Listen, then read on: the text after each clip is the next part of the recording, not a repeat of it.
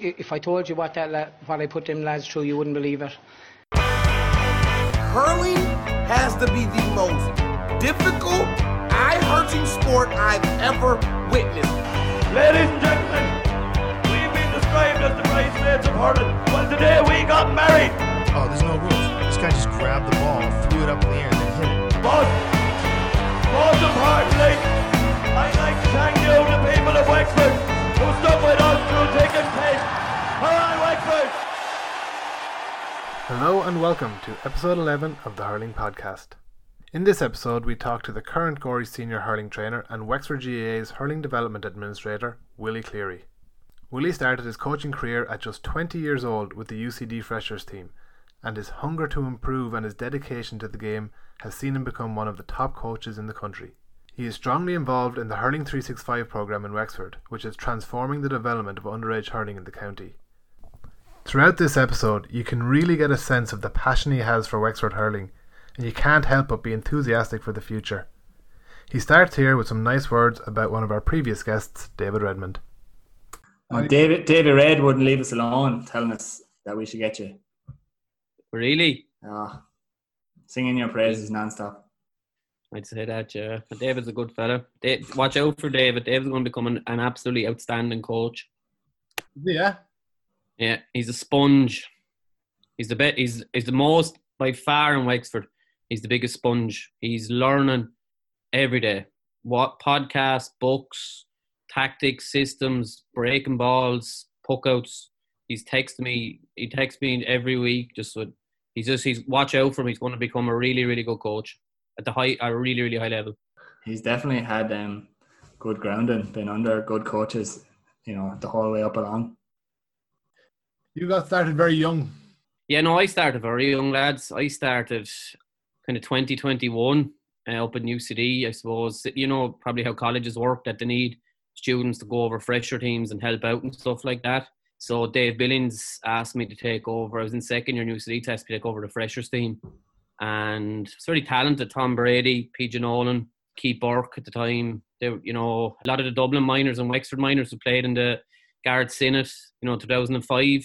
Benny Travers, who's a low Carl King, you know, the Napiershi captain, the club captain for the last, he won a few All-Irelands and captain him. They were all on that. It was a great bunch. And I just kind of took it from there. So I spent a year with the freshers. And then Dave asked me to go with Fitzgibbon. So it was a year with Babs. And then I was kind of three or three years kind of after that with just kind of different people and, and stuff like that. And I just loved it. And that's kind of initially how I got into it. I suppose when I was in my second year then, when I went over to Fitz team in U C D, Brian Mullins is the head of sport and he's also chairman of Vincent's, and Dave Billings is a big Vincent's man as well. So the two of them asked me to go train the senior team in Vincent's. So I was twenty-one and I was training the, the Vincent's senior team, and they were beaten in the county final the year before. So it was a, a big experience. It was something, you know, I loved and relished, and I kind of just went from there and I just loved it. And I've never kind of, look, I've had bad times and ups and downs and times you'd want to throw the cones away, but sure, you always go back to it. Same when you lose a match you hated for a while and you want to go back to it then a few months later, a few weeks later, you know. So Dave Billings, he was a selector with Paul Caffrey there, you know, Pillar Caffrey for the few years, and Tommy Lyons with the football. Mm. Look at, I suppose anyone who goes to U C D and is involved with G A A knows Dave. Dave was like a, he was like the godfather of the college. Like every, he looked after every G A A student, whether it was accommodation, exams. You know, he's, you know, famously like Stephen Lucy had an exam and he'd get a helicopter for him back then to play with Limerick or U C D or something, you know. He was kind of a lovable rogue as such. Um, he died tragically in two thousand fifteen. He just died in his sleep. He was only a young man, and it kind of it actually cut all of us deep. We all kind of felt he was one of these people in life who um, kind of when in, when you were in his presence, you were the most important person to him, and he never put anyone up on a pedestal. Like I was a nobody, and he gave me the opportunities I got, where he treated me the same as he would have treated a Stephen Lucy, a Brendan Murphy, a Dermot Fitzgerald at the time, or, you know, equally the Alan Brogans that were in U C D at the time. There was no, he never, he, he treated a junior player, the intermediate player, as, as important as the as the best county player there. And I think everyone up there loved him. And you speak of anyone afterwards, even, you know, the, the generation that were there when he actually passed away, the Jack McCaffreys and the Paul Mannions and Matt O'Hanlons and all them, and they'd all speak so highly of him as well. He just looked after everyone as if they were kind of a, a son to them or a daughter to them. And, and I suppose he saw something in me and he gave me a chance, and I'd be forever grateful to him. And you were, you were doing primary teaching, was it? Or No, I did. I went back into primary, so I was doing um, arts in U C D. I was doing history and geography. I wasn't sure what I wanted to do, primary or secondary, so I did kind of arts in U C D. I kind of had my mind on secondary, and then I did a master's in U C D, and then after that I went back and I did the H D I P. The H D I P at the time was a year and six months. So I did it in Frebel. It was in Black Rock at the time. It's in Minute now. And I kind of was up in Dublin then for about six or seven years. And I came home then kind of maybe mid-twenties, kind of, you know, after college, whenever that was, early twenties, mid-twenties, came home back to Wexford then. And had you been playing with the college, or how, how did the relationship with Dave, Dave Billings start? Not really, like, um, in fresh the freshers team that was there, uh, look, I I loved hurling. I never really hurled to an unbelievable level. Kind of hurled club up till I was twenty-four, twenty-five, I suppose, you know, but no, never hurled to that kind of a level and didn't go for it. Kind of just enjoyed college in first year, if that made sense, and kind of just played the club at home and everything like that. And the standard, you know the standard of, of university, it's really, really high. So one of my best friends in college is Owen Quigley, the Raps, and Owen was captain of the freshers team, and I think Dave had asked him, and he just said, look, I have a lad here who's kind of obsessed by hurling. Look, I don't know, I didn't know if I could coach either, and kind of just went in and just kind of talked to it and enjoyed it. And you know, it was, re- it was a great way. It's a great way, in which, which, especially when you're in the likes of U C D, it's massive. You know, there's thirty thousand students. It's, you know, for country people coming up, you can get lost in it a little bit. And I think G A A is a great tool to meet people and meet people of the same kind of like of you, and diff- people from different counties then as well. So that's kind of how I got into it. And, you know, when you look back on it, it kind of just happens with flow. And you look back, you don't really remember how it all flowed, but at the time it just kind of did. And that was really it. Yeah, so you being twenty years old, was it, or twenty-one years old over the U C D freshers? That's one thing, because you're still managing a lot of people that are younger than you. But how was that transition then to managing Saint Vincent's? At what age were you then, twenty-two? twenty-one the summer I was over them first, twenty-one or twenty-two. I was over them in oh eight and oh nine. And yeah, I suppose, I, I suppose it was a bit weird, but there was lads a lot older than me then coming Vincent's, you know, you Tom Russell who'd hurled for Dublin for ten or twelve years and stuff. The Dublin hurling revolution was kind of taking place at the time, if you remember. You know, we kind of grew up with that, like the Vince, and there were kind of, Dublin was getting more professional in its club set up, because it was to that, like, it was behind Wexford an awful lot in hurling terms up to that. I just did a train and laid out, and they seemed to like it and enjoy it. Hadn't been kind of that kind of level of training or hurling at that level. It just wasn't in Dublin hurling at the time. It was only kind of coming into Dublin hurling at the time. So they kind of enjoyed that. But um, I was saying, and we I think we played Ballyboden. I think it was the semi-final in oh eight. Uh, we drew with them the first day. And with about ten minutes to go in that game, Kevin Heffernan, the great Heffo, like, came down from the stand to tell me, or tell us, to do a move. And we kind of half ignored him. Paul Ryan had just got sent off for Ballyboden, and we left the man back, kind of in the half-back. And he said, push up and go for the win. You have him here. So I was too afraid that they'd go down the other end and, and whatever. And uh, we got bet in the replay by uh, two points or three points, and I got told after that game anyway that I should have listened. I should have listened to the great Kevin Heffernan. This is a twenty-one-year-old pup from uh, from Wexford, not listening to him. But anyway, well, you you backed yourself, whether you're right or wrong. You backed yourself. Yeah, I think I was wrong, but anyway. So what was next then after Vincent's? So I was with Rathneor then, twenty ten, twenty eleven. John Conran contacted me, and I met them, and really enjoyed that.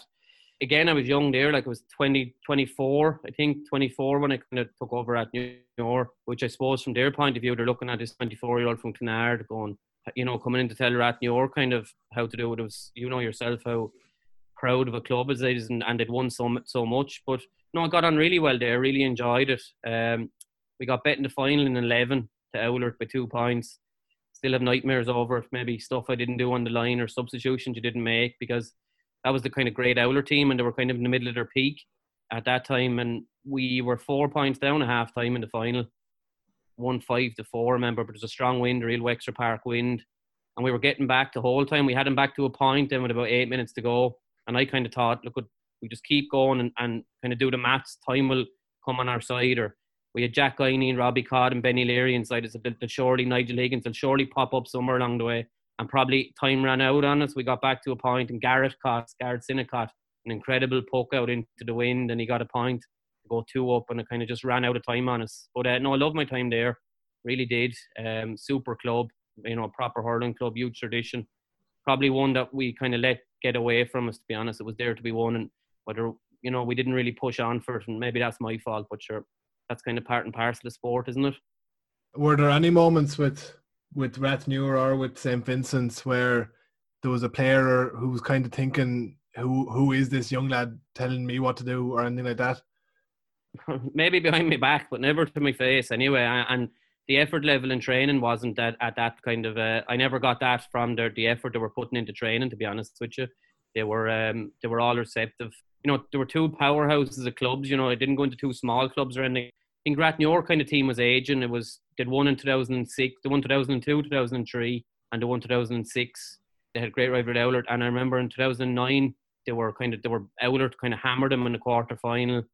And people were, you know, they were getting, you know, Mike McLeary, brilliant club hurlers, Paul Codd, they were getting on in their, in their career, Nigel Higgins, all these lads. And um, so it was kind of a, a fresh impetus. And we kind of brought in stuff that they hadn't been used to. Like they had a tradition in the club, they'd only go back on Paddy's Day.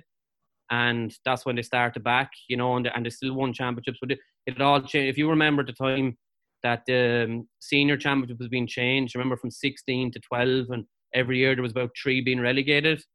And so the whole championship, so we went back, we introduced weights to them, we introduced, you know, kind of videos to some degree and meetings and stuff like that, and and uh, kind of a different maybe way of training a little bit. And uh, no, they seemed they seemed very receptive to it. Now I, I never had any issue. I suppose, you know, when when kind of a few of the key players back you straight away, you kind of have the group. I had a great relationship with Mick Leary and Paul Codden, these lads, and they were brilliant hurlers, and they didn't need much, to be honest with you. They got themselves right, you know.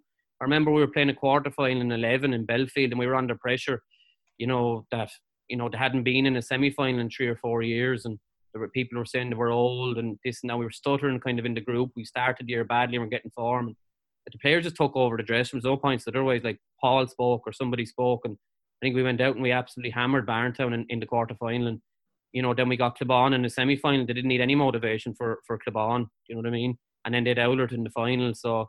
No, brilliant, a brilliant group of players. Kind of, they got three county titles. They might have felt that there was one or two more in them. That that year's one that kind of rankles with them still.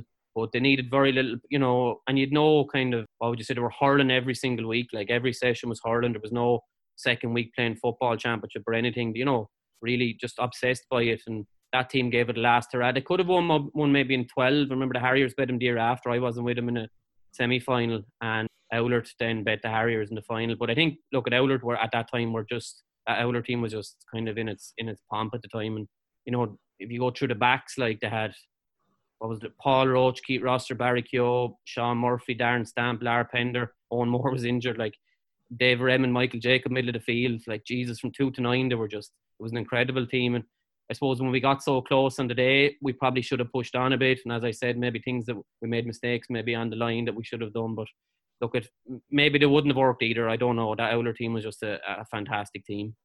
Yeah, the, the Owler team didn't get much weaker as you went up along, up along the rest of the team either, I don't think. No, it didn't exactly. But just kind of from that two to nine, I remember just saying, I remember actually doing the analysis for that game, and I was just saying to myself, you know, like, w- where is the weakness? Like, where are you going to get your matchups where somebody's going to get the better of someone? And you know, we tried different things. We probably should have moved it around a little bit more at times. It kind of. But because we were getting a lot of scores from frees, and I remember Paul had a free about one hundred yards out to the wind in with about five minutes to go to bring it back level, and the crowd was really coming with us and, and everything like that, and it barely went wide, and kind of they just kept, you know, they kept, they kept as I said, Garrett caught that ball then, and they kind of held for him. And when there was one ball with about eight minutes to go, it went right on the edge of the square, and Jack Guiney and Robbie Codd went in underneath it, and they're both very good in the air, and Jack was only a minor at the time, he was only a a kind of a chap, but Robbie was fantastic in the air, and if Jack got a ball, he'd bury it. He was buzzing at the time, and um, Paul Roach caught it out of nowhere. I, I just, I was, I was sure it was going to, it was going to end up in the net, and he came out with it, and I think that was just the strength of them. They just had no weak spot that you could expose. They were just, you know, really, really strong all over, and they were all at the right age, and they were all kind of, um, you know, she, they were very unlucky in Leinster's after, but they were still beating the, drawing with the Ballyhale. You know, they were, they were top in the country. They were top few in the country at the time. They simply were. Last week, talking to Darren Stamp, he was telling us how Owlert had, oh, we had the best forward in the county for the last ten years or something. And I was thinking, he could be talking about anyone. Like, yeah. It was as yeah. if we were supposed to know he was talking about Nicky Curran, but he could have, could have been any of them. I was thinking straight away that he was talking about Rory Jacob. And then I know, but sure, the full forward line at the time was Rory Jacob, Garrett Sinnott, and Nicky Curran. Sure, Jesus, like, they were... Trenicki could end up in the championship game scoring two six. Do you know what I mean? And Rory could get one four, and Gara could sco- score two three, and you know, like where where the uh, where like Dez was kind of had injuries at the time, and Dez is probably one of the best club forwards of the last twenty years, and he had injuries at the time. He wasn't kind of on the team; he was on and off the team. Sure, look, at they were just they were just a, a really top class team. Would you have gone in as a you were into the selector with Martin Storey then after that? No, it was actually during that the minor team. Yeah, it was two thousand ten. Kind of Martin rang me and asked me would I come in and help him out training wise. So I went in in two thousand ten and I was there in two thousand eleven with Martin. Yeah, I enjoyed that. You know, re- really, like that was the kind of current crop we're starting to come through. So we had the oh eight minor team that we got an awful lot from, you know, Tom and Leams, like just so many players come off that team that are still, still there must be ten or twelve of them went on to play senior. And the next crop then was that crop. So they were actually very unlucky at minor, that group. And, and people don't talk about it as much because they were so successful at twenty-one. But Dublin at the time were our bogey team. You know, Dublin had, I think they've about twelve lads, ten or twelve lads have gone on to play senior with Dublin between hurling and football. Like they had Kieran Kilkenny, Cormac Costello, Eric Lowndes, Emmet O'Conneila, Connor McHugh from the Fianna. That's five lads. And none of them played under twenty-one. They all went to play football then. So they were gone. So that's kind of where our lads got the ups on them. Like we lost by a point to them in, in Wexford Park. And in a brilliant game, Uh, I think Jack actually talked about in his podcast that, uh, you know, Kieran Kilkenny buried a penalty with a few minutes to go. And then in twelve, we got bet in the Leinster final by Dublin again. And we'd beaten them in Parnell Park in the kind of the, you know, the quarter final or whatever. There was a back door, Dublin went through the back door. And, you know, they'd, they'd the five I named footballers, they'd Colm Cronin, Keane O'Callaghan, Chris Crummy, Oisin O'Rourke. You know, they had a series. They got bet by Tip in a replay in the twenty twelve All-Ireland final. And we'd beaten them in Leinster and we lost to them by a goal or three points. Andrew Kenny was captain centre-back. He was a phenomenal minor player, Andrew Kenny. You'd Liam Ryan was corner-back. He was only in his first year wing-back. Paddy Foley broke his hand before the Leinster final. He missed out. Connor Devitt, Kevin Foley was wing-forward. Donald Shanley, Mac was full-forward. Tony French. That group, the group that went on to the under twenty-one, I'd like to think that they got a really good kind of experience at minor. J J then probably brought it on another level professional-wise. You know, they were older, they were used to senior training and intermediate training and stuff like that. And J J and Neil O'Loughlin all brought, probably brought that onto another level. And I suppose coupled with the fact that our lads were getting better and Dublin lost a few of their really, really best lads to, to football, we kind of were getting the up on them then again, which which was great to see. Like, I loved going to all those games and seeing the lads work with, kind of developing and coming up. And I still, you know, when you go to the senior games now and an awful lot of them have gone through minor, You, you know, you, you really enjoy it, like, seeing them and how they develop from kids to, to adults, like. And then you you were with Rathneura at the time, and then you... Yeah, only left. For the first year, yeah. I kind of just said, I stayed with the minor. I found the year heavy going with the two of them, you know, the minor and Rathneura. So, but see, the minor, sometimes, like, you know, we were beaten in the quarterfinal in eleven by Galway, and was it Galway? After we no sorry we didn't get we didn't get out of Leinster, we were in the semi-final, but you know it was kind of over in June or July, and then you had the club championship only kicked in really in August and October, so it was heavy going that year. The following year, twenty twelve, when I was with Martin, no it, we didn't um, I, I was only with the minors. And then the next year after Martin left the minor team, you took over as full-time manager. Yeah yeah so twenty thirteen then I took over as full-time manager. Still nightmares about it. Great year actually, besides Our, our final result, but uh, we had Paul Carley and Liam Griffin with me. Uh, like we actually had a phenomenal year of kind of development and training, and like it was a disaster's end. Couldn't have been worse. But we were flying kind of all year with challenge games against Corks and Tipperaries and everyone. We were well able for everyone. You know, we were so we beat Kilkenny in Nolan Park for the first time since eighty-five. And that was a brilliant day. And it was the first time we beat them in, in Nolan Park, I think someone told me, in seventy years. We were actually excellent that day. And we were going really, really well the whole year. As I was saying before that, our challenge games, the way the lads were playing, everything like that. They were top-class young lads. Like, just a, a pleasure to deal with for the three of us. And kind of what happened then, the championship was, was harder back then in a way, because once you won, you didn't play again till the semi-final, where the, the team who lost got another game. And generally, they always won at the Dublins and Kennys. And...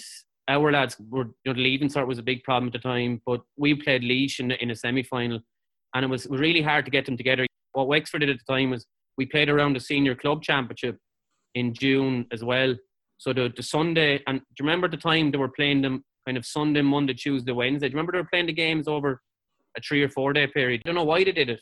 So like you could have two games on a Sunday, two games on a Monday, two games on a Tuesday. They did it that year. They did it. I don't know why. And all our lads are playing senior club, so we, we didn't have much access to them kind of going into that game. And we were due to play them on a Saturday. And the Saturday, the weather was lovely. And we agreed to change it to Sunday because Dublin were playing Kilkenny after in Amore Park. Remember the day? It was the day Dublin bet Kilkenny. I remember. Um, no, it was a draw. Dublin drew Kilkenny, actually. And Dublin bet him the replay, was it? Remember yeah. Danny Sutcliffe destroyed Tommy? Yeah, yeah. Yeah, and there was a gale force wind blowing down the field. I mean, Oliver O'Leary hit a puck out wide once. And we had the worst start. We had the worst start ever. And we were only up at half-time by two points. And we were actually level a few minutes to go. And Leash actually bet us. And it was a complete disaster. It was, like, it was one of those days that if we had taken, no matter what we did, it was going to go wrong. And it was just it was just really, really kind of a, one of those days you stand on the line and you just can't believe they're the same players that beat Kilkenny seven or eight weeks beforehand and were buzzing and all that sort of way. Just kind of after the Kilkenny game, it was like, you know, there's probably complacency too. Like, you know, the lads probably thought after beating Kilkenny and the headlines in the local papers, we'll definitely beat Leash. Like, it was actually a very good Leash team. You know, Cheddar and Pat Critchley were over them and they had them really well trained. And the wind in Amore Park and the crowd got in behind them and everything. And we just couldn't get it back. And Leash lost the Leinster final to Kilkenny then, who we'd already beaten. And then they ran Galway to two or three points in the quarter final. And uh, a lot of, you know, Chad O'Wire, a lot of them went on to play senior for, for Leash. But look, there was no excuse from our end. We were good enough to beat them. And we didn't, and it was a disaster because you never got another chance to kind of, that was the end of it. You walked out the door, you got a bus home, and you didn't see the lads again. Yeah, look what I still have nightmares about. There's no points in otherwise. Some of the, the gory lads still jeer me about it.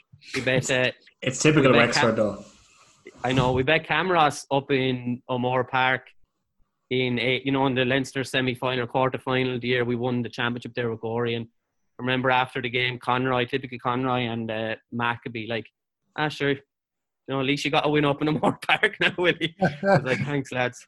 You know, but uh, I suppose you learn. It hurt at the time. Jesus, it still hurts. Like, you know, it was a disaster. And the reaction in Wexford then was, you know, it was my first time getting so much kind of negative. Like, you know, you're only a chap. You didn't clue what you were at. And, like, I had Liam Griffin and Paul Carley with me. Like, I had, you know, really good lads around me as well. And, and we all put in a massive effort. And if you ask the players, I would say that, you know, they really enjoyed it. And there was a huge effort and, and just great. I hope they would anyway. I think they would. But just just happens, doesn't it? Kind of get those days, you know, given day. If it was done over a league format, I'd be confident we do. We could have won Leinster that year, but unfortunately it's not in, in Championship, and we got knocked out and we had to take it. And yeah, you had Liam and Liam Griffin and Paul Carley over you. Did you ask them to come in, or was that organised by the county board, or how did that come about? No, I asked them to come in. I asked them to come in. Like, like I suppose it's no secret I'd be very close to, to Liam Griffin. Like, you know, I suppose another bit like a Dave Billings figure. He's somebody that probably saw me train teams and, and kind of, I wouldn't say took me under his wing, but has definitely been a strong mentor to me in, in everything I've done. And, you know, he's he's given me great backing in, in coaching, that anything, you know, he'd be on the phone to you straight away after a game, or he'd be asking you, what do you think? Or, you know, I, I'd say there wouldn't be a week go by where we wouldn't be on the phone to each other, even still now, talking about hurling or, or talking about Wexford or what's happening and stuff like that. And he was a great, kind of a great, he was great, like, mentor to, to me at the time. And Uh, Paul then was kind of like myself, a young kind of up-and-coming coach who was eager and very good at coaching. He'd only recently retired from Wexford, so he had that great connection with the players. You know, the players really got on with him because he was young and he could he could uh, relate to them. Yeah, no, look, I couldn't fault it. Was it was I couldn't fault the effort the young lads gave. Like, Paul, he often said to me since it, like, if you were to go back, would you change a whole lot? And you know, we we probably wouldn't. Like, if we were to analyse, we wouldn't. But then, I suppose seven years on now, I look back and I look at myself then as a, as a young twenty-seven-year-old coach, and I'm like, Jesus, there's stuff I did then that I wouldn't dream of doing now, and I'd like to think that I'm way ahead now of where I was then. But at the time, you don't think that. At the time, you think you're ticking a lot of boxes, everything's going really well. But at the time, I suppose I didn't kind of set up the team to play a specific style that I wanted them to play. It was very much kind of, we were really well organised off the field. Training was going really well. And we kind of picked our best players and our best positions and stuff, and we, we kind of went out and hurled. And, and now it's gone far more. I think it kind of was introduced to hurling then. Like, you know, I know Cork ten years before that, but Clare in, in twenty thirteen with Davy, and what's coming after with, with tactics and sweepers and everything. I think the whole game and, and the games-based coaching is really kind of only coming in really strongly the last few years. So you look back and you would do different things then, but I think at the time you felt you were doing everything right. After beating Kilkenny for the first time since eighty-five, was there pressure building on the team or anything? Or yeah, I suppose I suppose there was, and we kind of had one or two really well-known, like I suppose Kevin. Everyone in the county was watching out for Kevin Foley and Conor Mack. You know, they were they were well-known at the time, even at that age. Kevin wasn't playing. Conor Devitt was kind of up with them at that level, if you remember as well. Yeah. And but Mack was kind of seen as as a kind of the the star, and he actually hurled senior that year. Like we were beaten in June, the last weekend in June, and he went in. He remember he won two weeks later. I think J J brought him into the twenty-ones, and he started the Leinster final against Kilkenny. We won in Wexford Park, and then they, Liam brought him in, and he came on. Do you remember against Clare the day we drew down in Thurles and they bet us an extra time?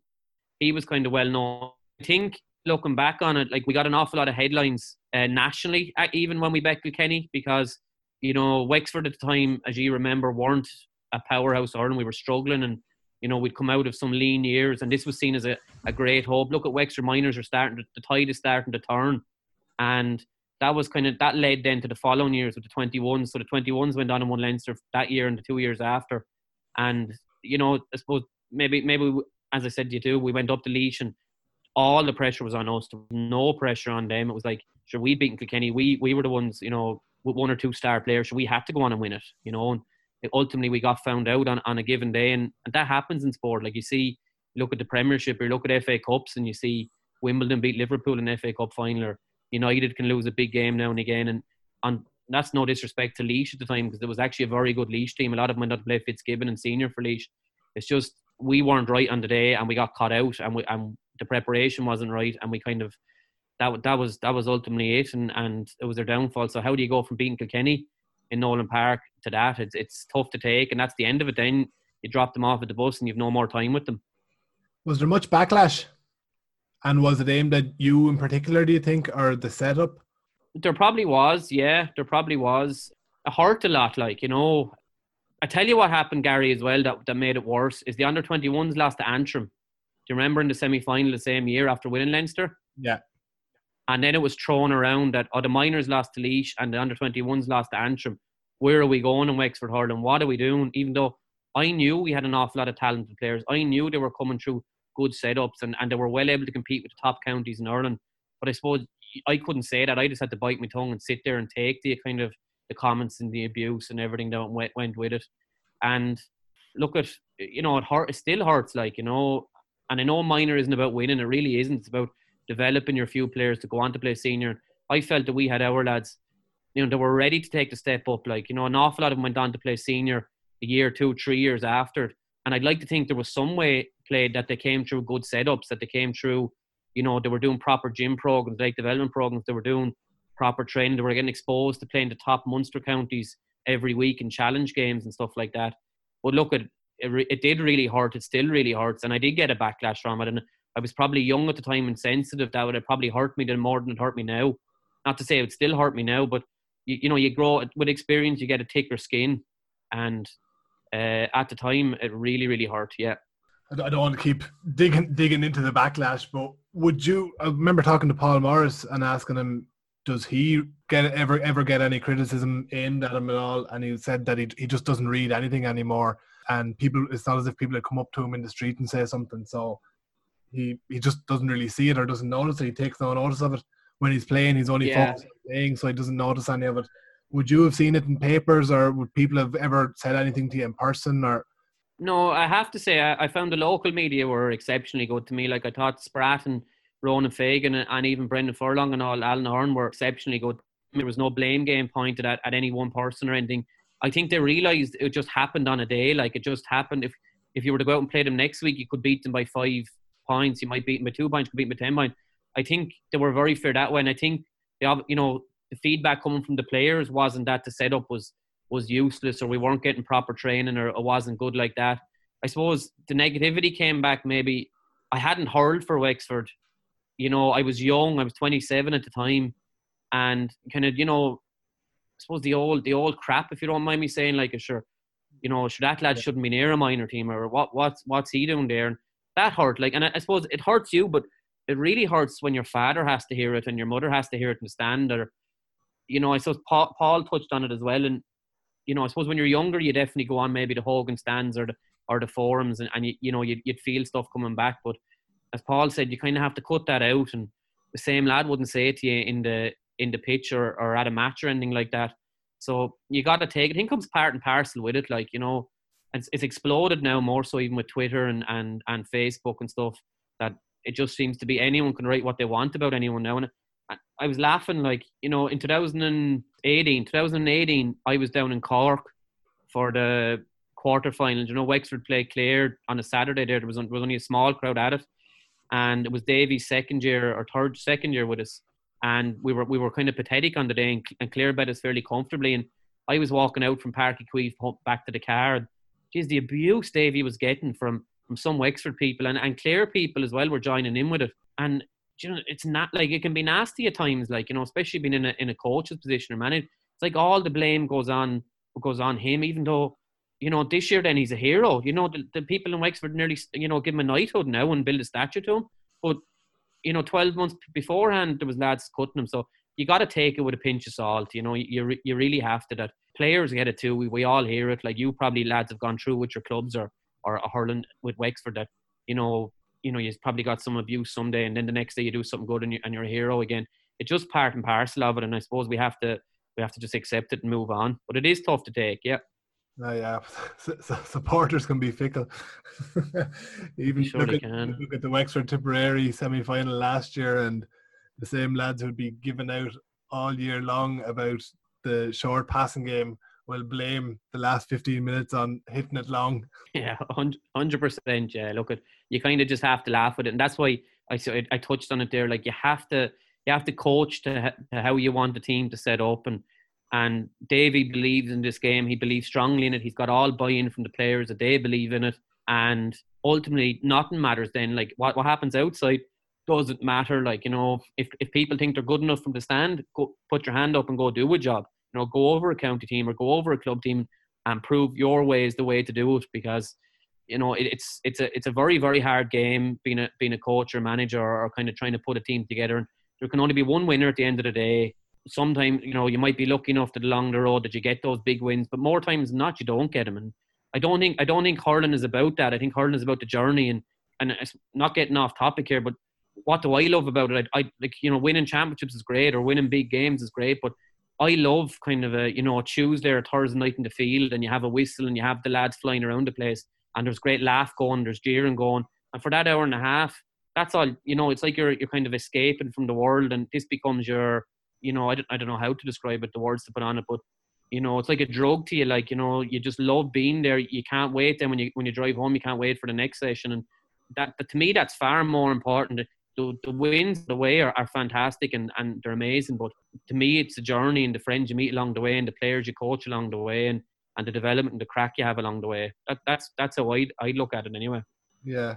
After that minor loss, like, say that would have been a rapid rise, been over Vincent's, over Ratnior, then part of the minor team, minor setup, then minor manager. Did you find maybe your phone wasn't ringing as often after that for jobs? No, not really. I actually went to De La Salle the following year down in Waterford, who just won Munster. Well, I, I was in training. I wasn't doing any of the manage, like managing side of it or anything like that. I tell you, that's what changed, Ben, a little bit. I decided kind of from that point on, I had no real interest in... I just wanted to take a step back from the administration side of it, the phone calls, the texting, you know... the kind of boring side of it, you know, the kind of all that sort of, and I just wanted to make myself a better coach and focus on, on being a coach. So so that way, no, I, I, I didn't. And, and that kind of has helped me along the way. And I think even at Gorey at the minute, we've they have a great managing team with, with Louis, Pat and Podge, and they've been there with him for a few years. But all the stress is off me. I come, I have my cones, I do the training sessions. I might be on WhatsApp groups with the lads, but it's all to do with hurling. It's all to do with coaching, and all the other stuff has gone from it. So I think that's kind of been maybe the way I took it after that. But yeah, no, maybe a little bit, Ben. I don't know. Like, I suppose I, I'm not privy to what people are saying about you, you know, but I, I just kept going with it. And, and there was times when, when you were very low and you were very down about things, and you kind of felt like, you know, Jesus, what am I doing here? Like, there's more to life. I should be off traveling, or I should be off doing this or that. But I suppose it kind of sucks you back in. But that's the kind of line I took after that, Ben, more. So I was going to step away from the from the administration side of it and focus on the coaching side of it. And you were down in De La Salle with Derek McGrath, was it? No, Derek was gone. Derek, Derek took over Waterford that same year. His selector actually took over the job, Alan Dillon.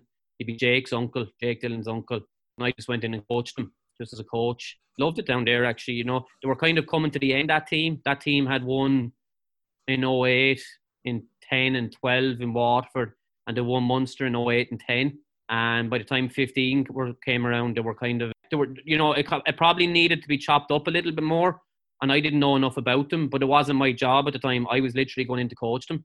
That's sort of the way we got bet in a semi-final by Mount Zion. Austin Gleeson gave an absolute exhibition today. He was only nineteen.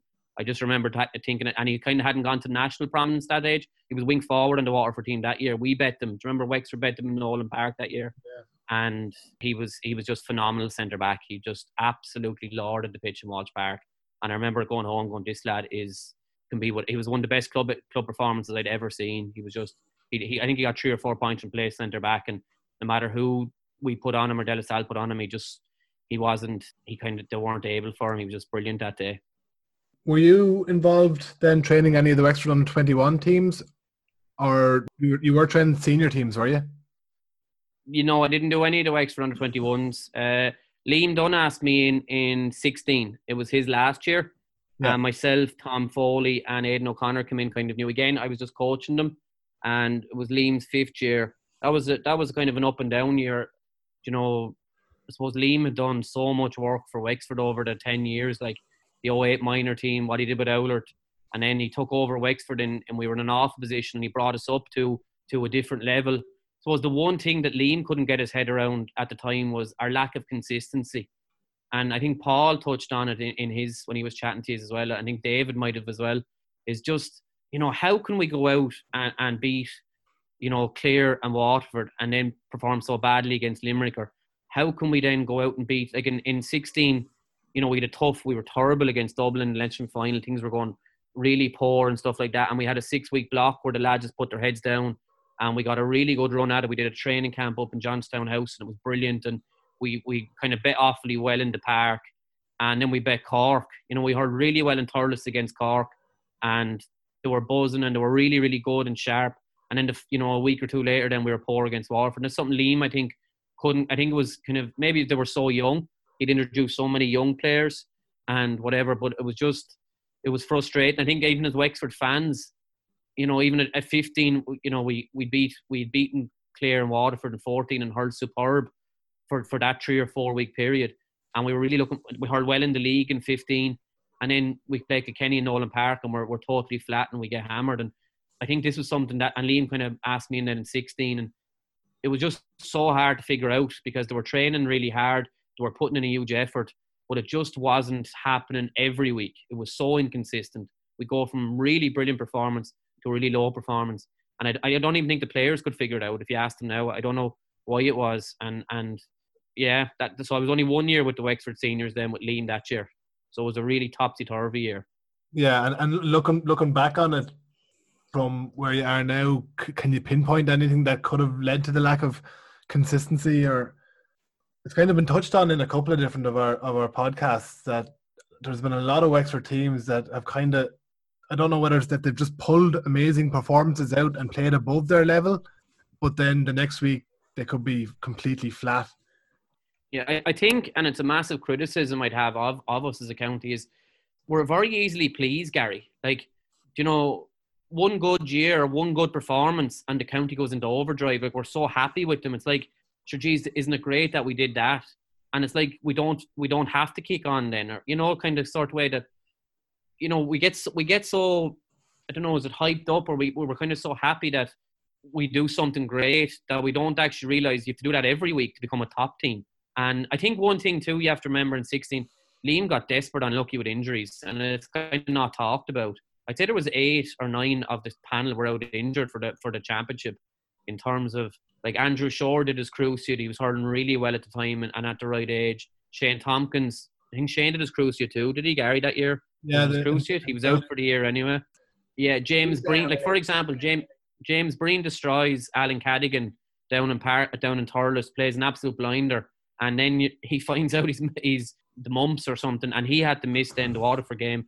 it was constant, and that's only off the top of my head. There was more. Podge Doran got injured. There were just constant. Aidan Nolan was out for the whole year as well. Just constantly kind of um, getting getting stroke, bad luck and stuff. And it was hard then to build a settled team. And it was only by the Offaly game that had a settled team. We kind of had a settled team in the formation. And then they kind of played really well against Cork, and, and they hurt fairly well against Offaly in the park. And then kind of Waterford at the time were probably that bit ahead of us. There was no, they were probably that bit more advanced. But as the consistency goes, I couldn't put one finger. I don't think there was a lack of belief maybe as well. We'd been down for so long as a county that the, the, the players didn't really believe fully that we could do it every week. We could beat teams every week. We spoke about it, but to actually put it into actions. And I think with maturity now and with maybe the bit of, you know, the bit of confidence that Davey has instilled in them, and, and they're getting older. Like, you know, they're all hitting now twenty-eight, twenty-nine, you know, the minors of, of oh eight and oh nine, the Matthews and the Pauls. That, that bit more of maturity's in them, and, and they're, they're, they are more consistent, and, and it's great to see. Yeah. You're saying, Willie, that one won a couple of wins and the whole county gets overexcited. So, like, yeah, Ben, I would. One good year and a couple of lads start a podcast about it then. yeah, yeah, exactly, yeah, yeah. But no, it's, it, it was a, it's a pet peeve of mine, and, and I, I don't mind saying it. Like, but even when the county board rang me in seventeen, would I, would I? I'm say I'm a teacher, so like would I would I take a few years out and come work for the county board full time? I kind of I said, you know, I'm very ambitious. I don't want Wexford to be competing once every five years, lads, or once every, you know, ten years, and, and we're happy with that, and we're still looking back on videos of two thousand nineteen now in five, ten years time. Like, either we're going to be real about this in the county, and we're going to put our foot to the wheel. We're going to do everything so well that we become a consistent top four, top six, because there's so much work going in. I don't want Wexford. I, I think I think it's a cop-out that we're happy to get to a semi-final. It's nearly glorious that we got to an All-Ireland semi-final. It's nearly glorious that we, we played so well against Tip and lost, and then fall flat for the next five or ten years, and we're still talking about it. Like, you know, like for years we're talking about two thousand three, you know, with John Connor and against Cork, that game in the semi-final. But, you know, we need to back that up every single year, and we need counties to sit up and look at Wexford as they look at the current Limerick team, or as they look at Galway year in, year out, or Tip or Kilkenny, that we're a real threat every single year. And and I suppose that's that's all our jobs now, because this current team probably only has two or three years left in them, in its in its current form or current guise. And then there's going to be, like, you know, there's going to be big changes of leaders. There's going to be, as I said, that, that minor team of oh eight and oh nine will pass on naturally. You know, their, their time will come to an end in maybe two, three years' time. And is that the end of this Wexford then for another few years?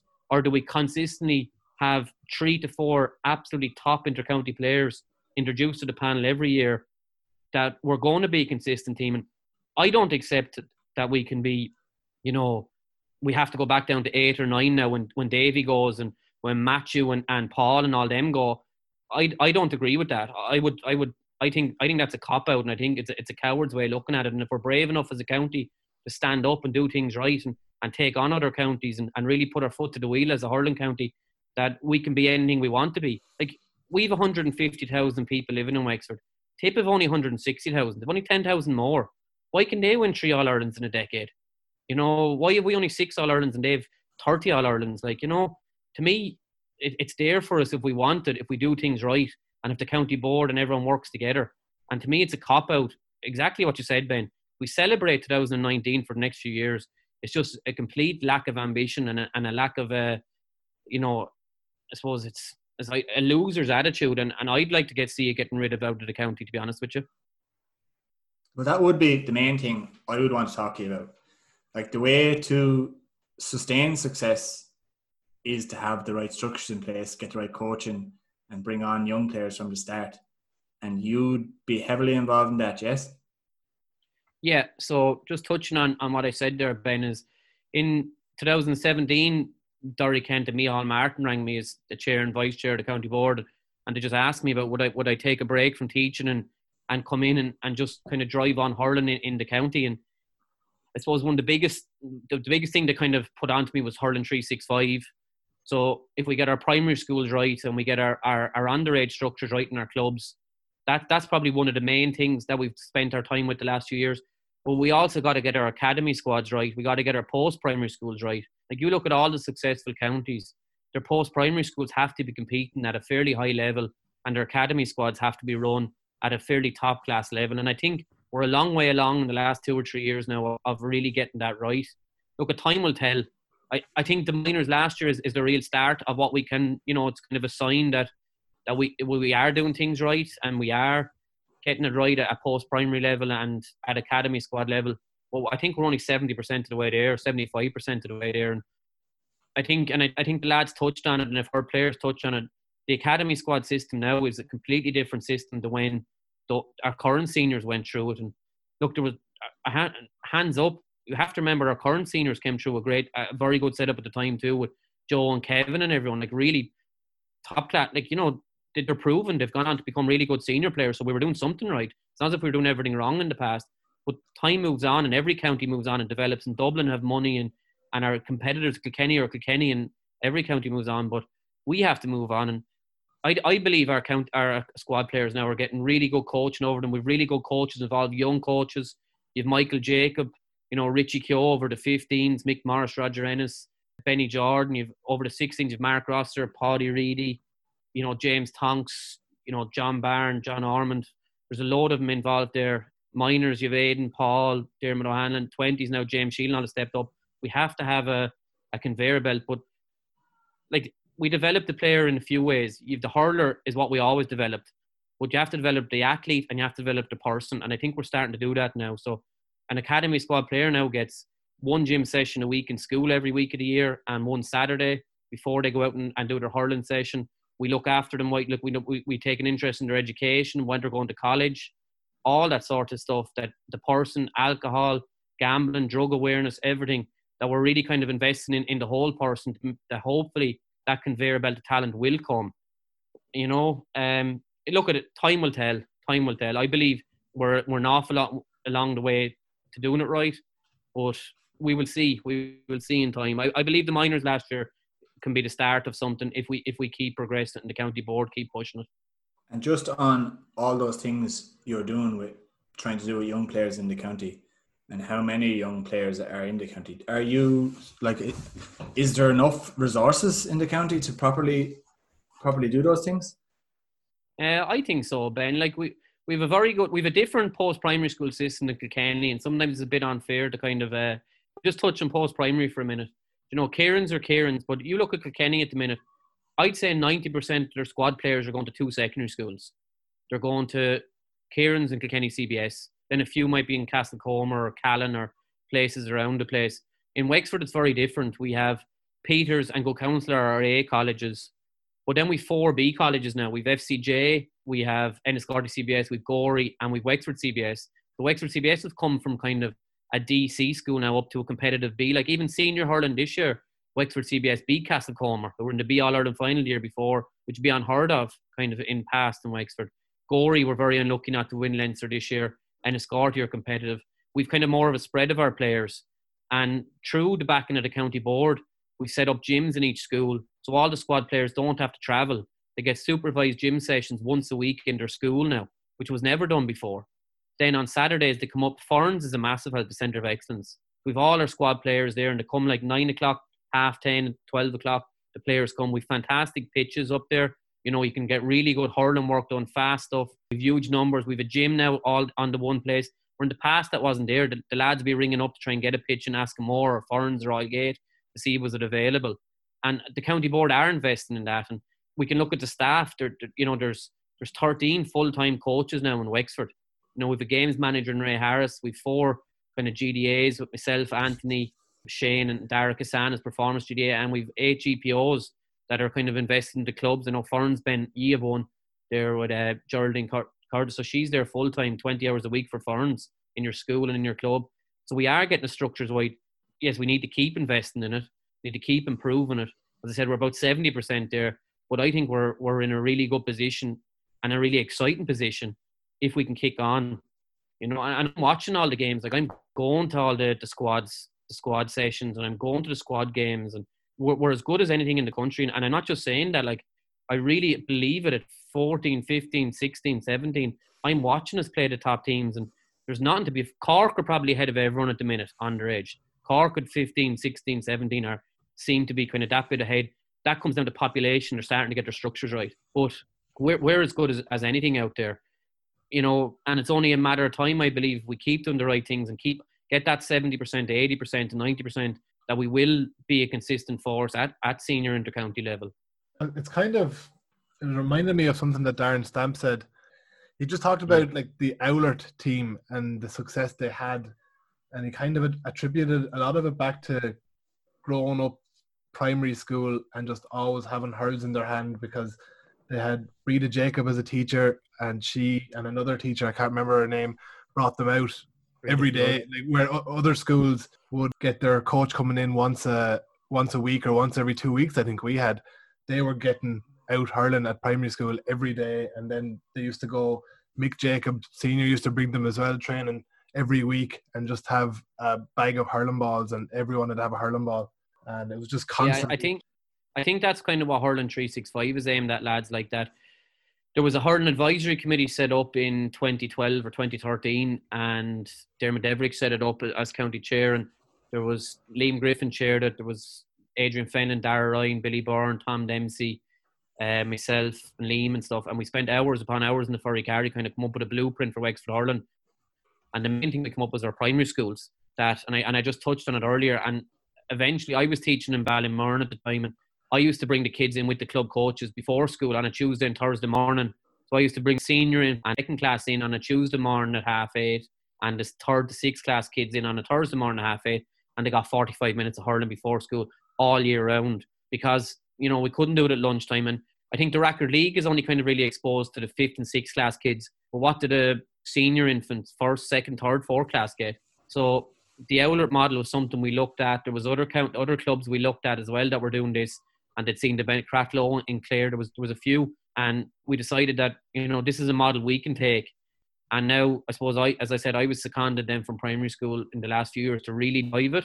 And at the minute, we have over thirty clubs are doing it in, in the county. Like, both your clubs are doing it. It's it's probably rare now, but it's not taking place. And we're just trying to create that love, foster that love in the, in the child, teach them the technical skill, and put a hurl in their hand, that it becomes kind of, you know, it's such a hard sport to learn and such a hard sport to play, especially at a young age. If by ten, eleven, you, you haven't got the basics, you probably give up on it, because there's so much more, there's so many more options between, you know, soccer and, and rugby and, and swimming or whatever they can want to do, or hanging around streets or whatever in, in urban areas. So we, we're trying to create that that kind of comp, how to hurl, but also the love of the parish, the love of the club, and get them up to the club. And we're putting the pressure on the clubs to take ownership of it. Do you know what I mean? Like John Young in your club, Ben, would be doing massive work going in there, and he got a band of, of coaches together that are doing it.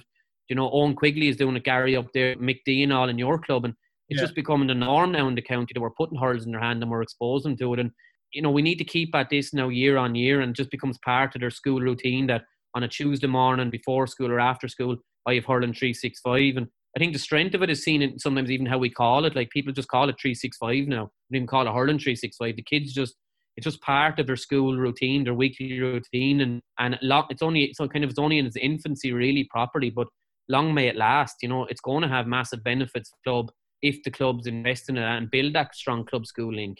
one hundred percent right though, Gary. It needs to be done. Yeah. yeah, I think we got thirty-five minutes every two weeks. Wouldn't have been the best, I don't think. That was with the county coaches then, was it? The county coaches. No, they weren't, they weren't bad coaches. Uh, yeah, and they were probably only in many times in the whole year, I'd say, as well, because they had to get around to all the other schools. You know what I mean? Yeah, pretty much. So, so thirty-five minutes, you barely get changed, and then you have to get changed back into your school uniform. Yeah, we're we're now we're trying. Yeah, now now this is on top of all that. This is the club coaches going in before and after school, but they're still getting that. And if you're a G P O club, as I said to you, like, you know, you get twenty hours full time with a coach, you know, and we've kind of nineteen, twenty clubs that have invested in that project now. Like take take for example the Harriers in town here. The Harriers got Ray Harris as a G P O three years ago, three and a half years ago, and they had maybe fifty players playing between under seven and under nine, which is decent numbers, you know. But by the time Ray had finished, they had one hundred twenty, one hundred thirty players in the club, and they run a mini All-Ireland up in Wexford Park. Sure, it has to lead to success. It has to lead, you know, I hope it does. You know what I mean? I hope all the work pays off, and we all do. But, you know, it's just building that culture that hurling just becomes a part of their, their weekly routine, their daily routine, their life. Is there any resistance from trying to get into a school? Is there any, te- say, schools, principals who are just like, no, this is a place of learning and G G A is not our agenda? I haven't really experienced it now. Maybe, maybe the odd school, but the clubs that come to us to want to start it, they have to be organised for us. So they have to have a band of volunteers.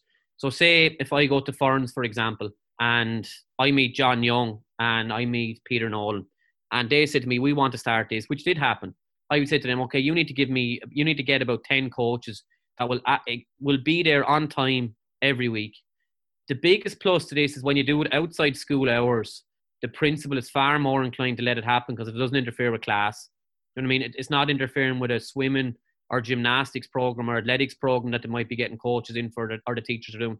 It's it's before school. The kids are in their line. It's like club coaching on the school grounds, if that makes sense. It's like the club coaches go in. There might be a teacher help out. There might not be a teacher help out.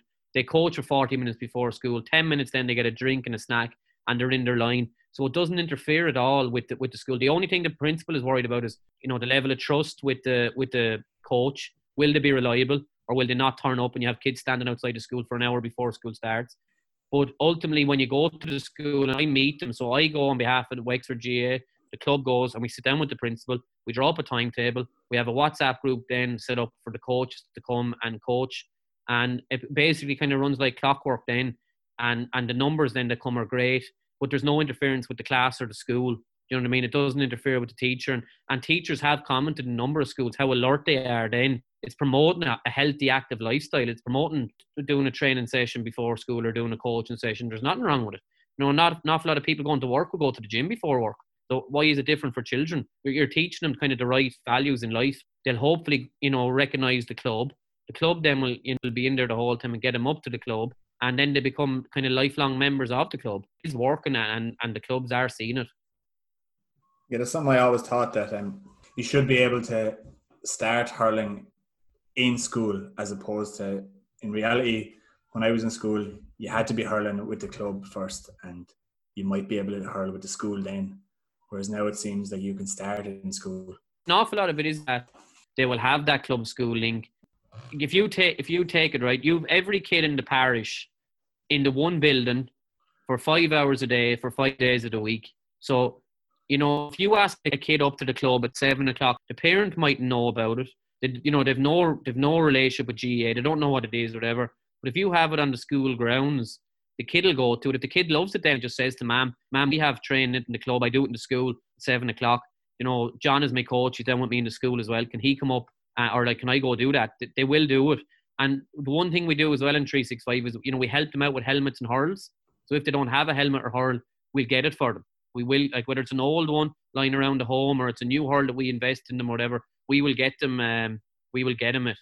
And and we reward schools as well. Like, we have a Hurling three sixty-five flag as well that the schools get. So the principals love this. They get a big day, a Wexford day, where we deliver the flag if they do it for over a year, and we get county players to deliver it. So, you know, we'd have, and, and the seniors are brilliant. They go around and, and they deliver it, and the school has a great day. So the principals see we're getting rewarded for doing it. We might throw in the odd bits of gear or prizes as well along the way. So it just, to me, it's a no-brainer. If we don't work in our school, like Gary, you said it, you know, Darren Stamp is still talking about it, you know, in his, in his yeah. thirties now, about the reason they were successful was the primary school. Like, you know, T J Reid won, won a club All-Ireland. He's won a few of them, but after one of them, he said, what's the success? And he said, this started in the primary school. He said, every day, hurling, hurling, hurling. And he said, this started with our principal, Joe Dunphy. So, like, when he, you know, an hour after winning an All-Ireland club final, he's still putting it back to the primary school and the teacher in, in the primary school, or the principal in the primary school. Like, it's just common sense, isn't it? Like, you know, sorry, you know, if you work in your primary school, you get the kids to the pitch, they're getting loads of, of, of hurling and football in school, and they're getting it up in the pitch. For surely the club is going to be stronger. You know, it's, to me, to me, it just makes, it's common sense. A lot of work, but it's common sense. Yeah, no, definitely. And is there much monitoring and coaching? Like, you, you'd be teaching the coaches in the club what to be doing exactly? Yeah, we, or yeah, yeah. we yeah. So what, what we do, Ben, is, so when the club agrees that they're going to do it, I'll go out and I'll do a coach-to-coach session with the club. So if Ferns say they're going to start it, I'll go out to Ferns and I'll coach the, you know, the, the Hurling three sixty-five coaches one night. Then what we'll do is I might go to the first few sessions, or I might, if they want me to, and, and help out. Then every year, then we have two workshops. So we had our first ones last year, and we're meant to do them this year, but everything's after been changing with COVID and everything. But and like the response is incredible, lads. You wouldn't believe it. Like on the thirty-first of January, it was freezing in twenty nineteen. We had one hundred twelve coaches turn up to Buffers Alley, three sixty-five coaches from North Wexford. And we did it the following Wednesday in Bannow for the South, and we had sixty-six coaches turn up. That's over one hundred eighty coaches in Wexford dealing with under twelve players that were turning up the workshops in how to coach correctly the small kids. Like, to me, that shows the interest alone in the county. Absolutely. Wow, that's that's big numbers. Yeah, it was phenomenal now. It was really rewarding. It was, it was brilliant now. There was a great buzz at it and everything. And, and like, for every coach that's there, they're probably dealing with, you know, twenty players. So if every coach deals with twenty players across the across the county and they're doing it in the right way, you know, the county has to be in a in a better place if they're getting proper coaching. Is every club on board? No, no, not every club. A lot. See, we do up the numbers usually in March every year, kind of late February, March every year, because, you know, some years a, a school, mostly they do it every year, but there might be the odd break. But last year there was thirty-five of the clubs in the county, thirty-four of the clubs in the county were on board with it.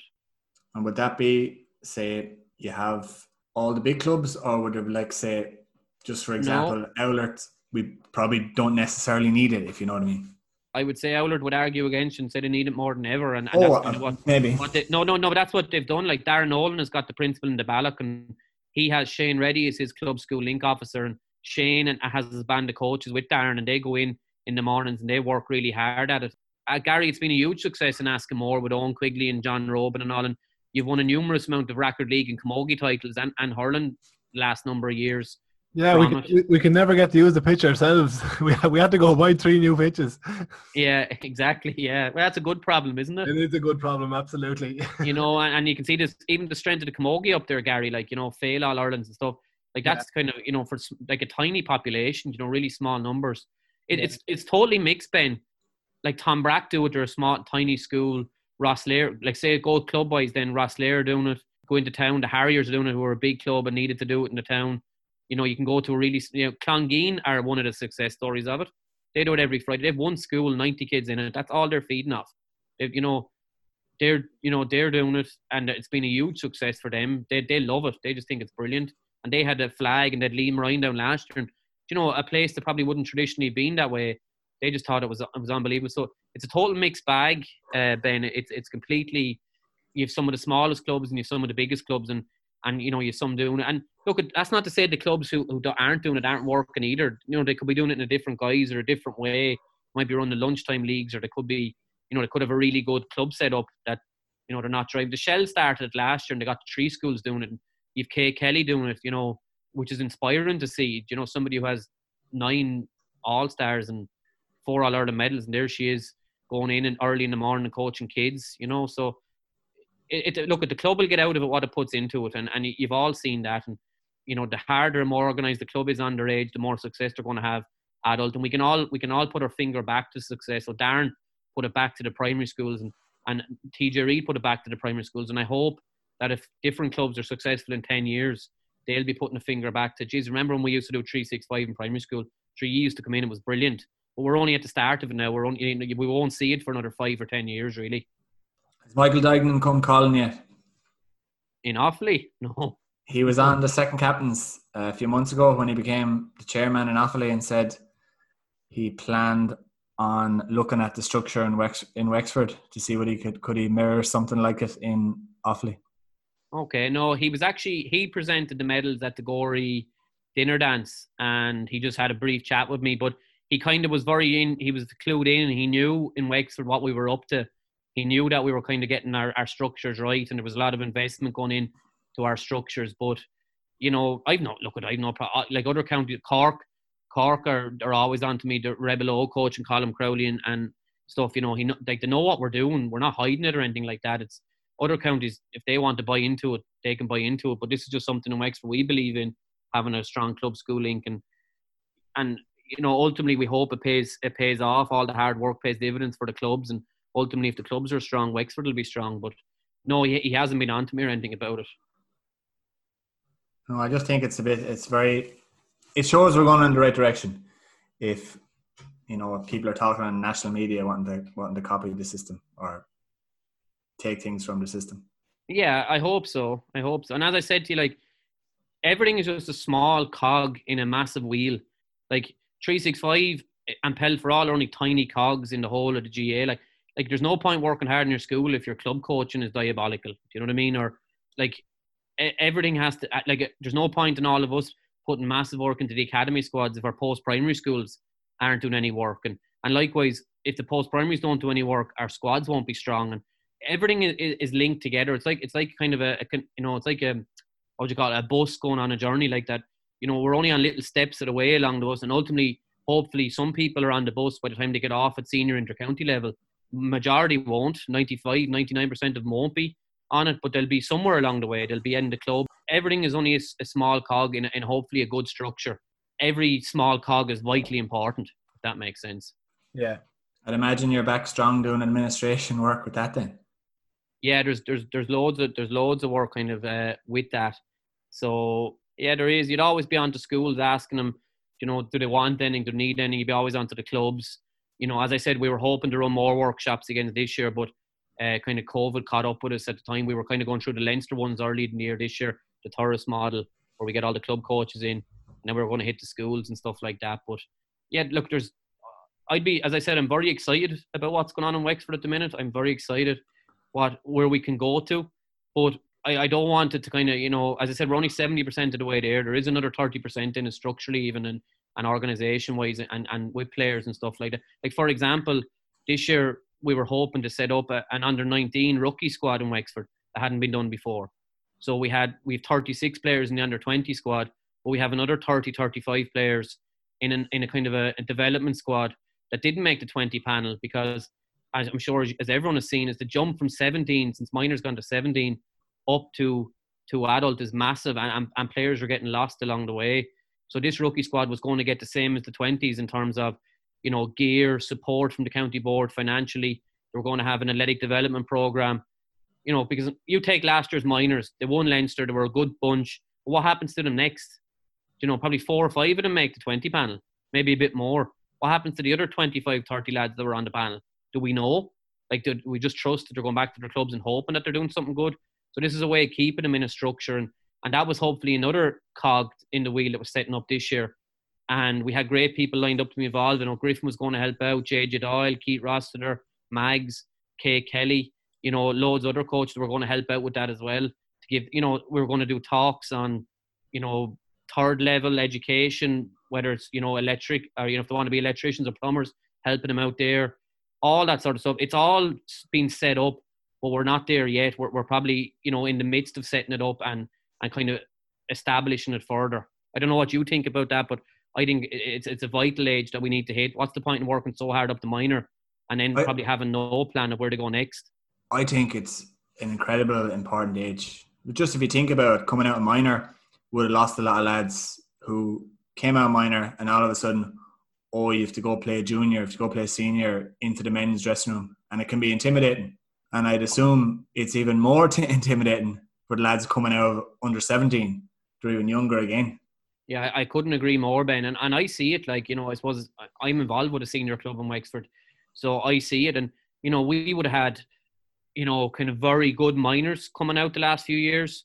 But it's very hard to break into that adult team. And it's very hard to kind of take the next step up, no matter how good of a minor you are.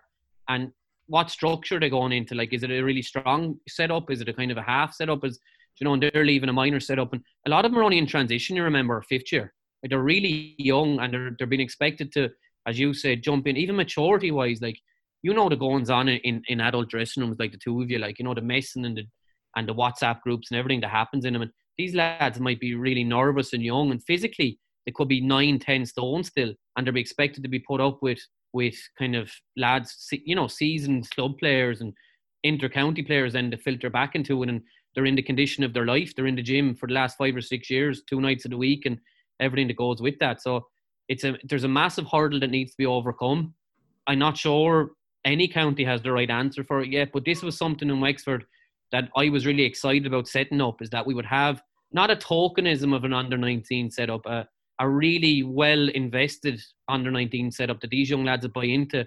And then instead of having thirty-five or thirty-six in with the twenties, we'd now have seventy, eighty hurlers involved between those age groups that would develop in a year's time or two years' time.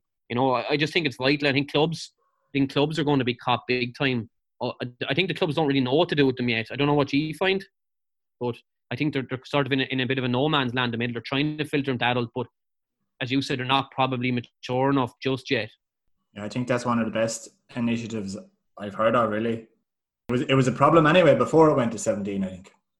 Yeah, it was. It was, and, and as you lads know, too, like they're doing the leaving cert. They're probably heading into sixth year, you know, at eighteen, nineteen, and then some of them are going to college, and you know the challenges of that. So we have to have some support in place in the county that that we have to look after these players. That you know, and and I, I spoke about it earlier. It's not just the hurler; it's the athlete through the athletic development, the gym programs, and the monitoring of that that that we have organised for them. But it's also, lads, there's so much more to it. Like you know, there's social media pressures that these lads are under, like Facebook, Instagram, Twitter, TikTok. You know, I don't even know some of them, and I'm not. I hope I'm not that old. You know, there's drink. There's not drink becomes a massive part of it in social life. You know, there's there's their own identity is kind of being found then when they leave post-primary and they head to, to university. What courses are they doing in college? Like, are we taking an interest in that, or are we helping them? Are we like we've we've connections in Wexford? Everyone here has connections with with someone in third level that would look after them, or in Dublin. You know, and, and even little things like mentoring, like. So say a lad goes to first year, he could be living in an absolutely, we've all lived in these houses in college that you wouldn't let your mother into, simple as that, like, you know. Well, I think I'm in one right now. Yeah, probably. and But like, do we have lads living in Dublin that can maybe bring them out for a dinner and ask them how they are? We've loads of businessmen up there. We've a great supporters club up there. Do you know, like, why couldn't, you know, Matty White or these lads that are up in Dublin or Pori Cardsford football, so whatever, take a lad out or a few lads out to the Stillorgan Park, buy him a bit of lunch and ask him how he is, how's life going, kind of helping everything. Can we do all that? But all it takes is a bit of organ. These people are only being waiting to be asked. You know, I'm sure if you were asked to help out in some form of capacity, you lads would be like, yeah, of course I'd love to, but no one's ever asked me. So we're only starting to open doors that probably weren't even thought of at the time. But, you know, I suppose it's only in its infancy. It's only starting, and it needs to be run over a successful period for the players to buy into it and for us to kind of start seeing the benefit of it. Did want to talk about your achievement with Gorey. Well, after hammering me about two thousand thirteen with the minors now. yeah, we, we'll talk a bit about talk a bit about the, the senior county final with, with Gorey. When did you start with Gorey? I started in two thousand seventeen, and just touching back on what you were asking about earlier, I remember leaving the, the senior setup in sixteen, the Wexford setup, and Liam didn't get reappointed and everything. And you know, I was kind of at a very low ebb coaching-wise. My confidence was just kind of gone, and I was getting fed up, and I just wasn't enjoying it anymore. And it was nothing to do with anyone. It just was in myself. Like, players go through dips like that as well, and I was just really finding, geez, I, I just had no interest. And I remember just going, like, will I just throw these cones into the slaney and these whistles and be done with it and whatever. But anyway, Louis Cullen rang me at the end of sixteen, and I kind of initially said no, and then he rang me again, and I said I'd meet them, and I'd have to just say the height of praise for, for the lads in the club. Like, you have to remember, Louis Cullen, Pat Doyle and Podge Cronin took over them at under eleven, under ten. They brought them the whole way up to adult. In two thousand fifteen, they took over them. They won intermediate their first year. In two thousand sixteen, they got to a quarter final and gave Owlert a really, really good game their first year up in Wexford Park, and they lost by four points, and Owlert won the final out.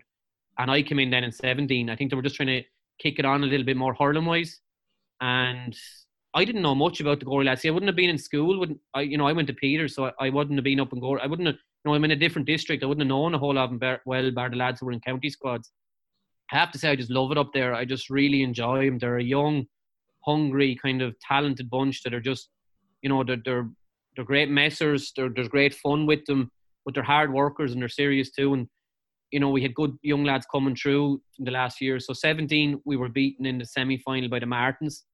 You know, we ran them close. I think we got back level about ten minutes to go. Max scored a goal. And they kind of kicked on. Rory scored two brilliant goals after it, and we lost by four or five points. But I knew it was all positive, if you know what I mean, from Gorey point of view. They'd won intermediate in fifteen. They'd got to a quarter-final in sixteen, the first year. And now in seventeen, they got to their first semi-final in thirty-odd years. And then eighteen, kind of just the momentum kept going. And we had an injection of young lads like Charlie McGuckin, Jack Cullen, Owen Malloy were just out of minor. They were just nineteen in eighteen. So they'd kind of come up. They were in and about in, in seventeen, but they kind of come up properly, strongly in in eighteen.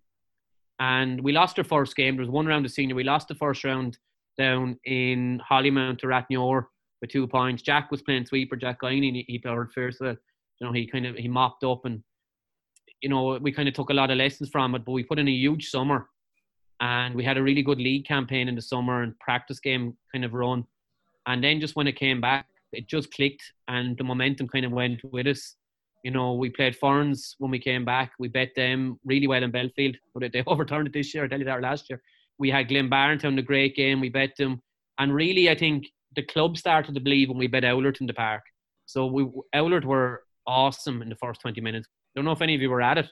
We were down twelve points to two after about twenty minutes. And I was standing on the line going, holy Christ, what am I going to do here? Like, you know, they were pinging balls over the bar and they were doing everything. Slowly we got into it. We dropped Gary back and we started running the ball like we do, like kind of how we play. And we got into it and we were nine points down at half time and we won the game by eight. You know, it was a huge, we were ten but down. We won it by an eighteen point turnaround in forty minutes of hurling. And it kind of gave the lads confidence that if we can beat Owlert, we can beat anyone. We beat the Ands in the quarter final, and then we had a kind of an epic game against Dialgate in the semi final. Like, we were seven points down and Cahill got sent off. And with fourteen men, then we won by four. We turned it around. That was kind of, that's Index lads. They're just, they kind of have a never say die attitude. They're just, they're really united. They're a really close bunch. And uh, then the final came against the Martins, and it was a huge occasion. Kind of, we, we set out goals for them throughout the whole year that we wanted to be the first gory team to win the group. We wanted to be the first gory team to get to a final. They'd never been in a final before as a club. And then when we got to the final, we wanted to be the first gory team to win it. So these were our goals. Like, this, this one was our big target, the first to do a lot of things. And it just happened that it just worked out great. And look, it was a brilliant day, and, and the town erupted. And I'll never forget the homecoming. I'm not from Gorey, but geez, the homecoming that night was just, you would, you know, the county team would get it. Like, we walked down from the monument up to the pitch, and the streets, town, the main street was lined with green and white flags and kids out, and and it was just, it was on, it was actually incredible. Like, I, I you know, it was just amazing. And even to be fair to the Kilnearan lads, they were beaten the day before in the um, football replay, remember, against the Shells? Yeah. And they all came out as well. They were in a few of the pubs in town and they all came out. And to be fair to them, Matty and, and Rookie and Connor David, all of them.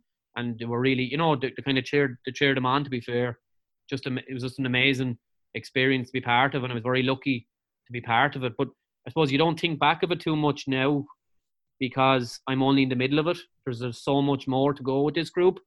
Whether, look at whether I'm there or whatever, there, there's, this Gorey group can can really contest at, at the highest level in Wexford if they if they buy into it, and if they if they stay at it, and if they keep the, the same belief and camaraderie. We've we've a hell of a championship in Wexford. It's it it really is kind of, you know, twelve teams and anyone can beat anyone. You know, on a given day, anyone can beat it. You saw it last year. The Martins lost the last group game to Feathered. If if the Martins had won that, the Ands wouldn't have got out of the group. And yet the Ands then go on to the county final and beat, anyone can beat anyone. And you have to be so right in every given day that it's really hard championship to win. So that's why it was very rewarding when we did win it. And, and to beat Owlert along the way and to beat the Martins along the way, you know, for people to say, okay, they're probably the two best teams in the county. And you did beat them along the way, so you did really earn it. And it's something that the, the lads will have with them forever, to be the first team in the club to win it. And you, you talked about setting the the goals along the way, being the first Gorey team to top the group, being the first Gorey team to get to the final, and then then to win it.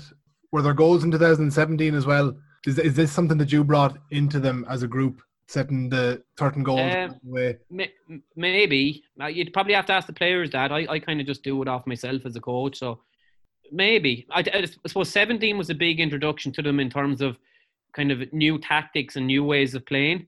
Kind of new ways of, of, of kind of my way of playing in, ter- in terms of how I felt the team should be set up. And to be fair to the lads, as I said, Louis, Pat and Podge, they just bought into it, and they kind of let me, you know, with discussion with them, the, the, tr- the three lads, you know, they're very strong in their opinions too. But how we set the team up, how would we work on our poke out so much? How would we work on dropping lads back or maybe pushing up, or the style of play that we play? So that was an introduction in seventeen. And I heard John Kiley on the Sunday game last night, if you know, heard him, and he said it as well. We did an awful lot of work in seventeen that led to eighteen.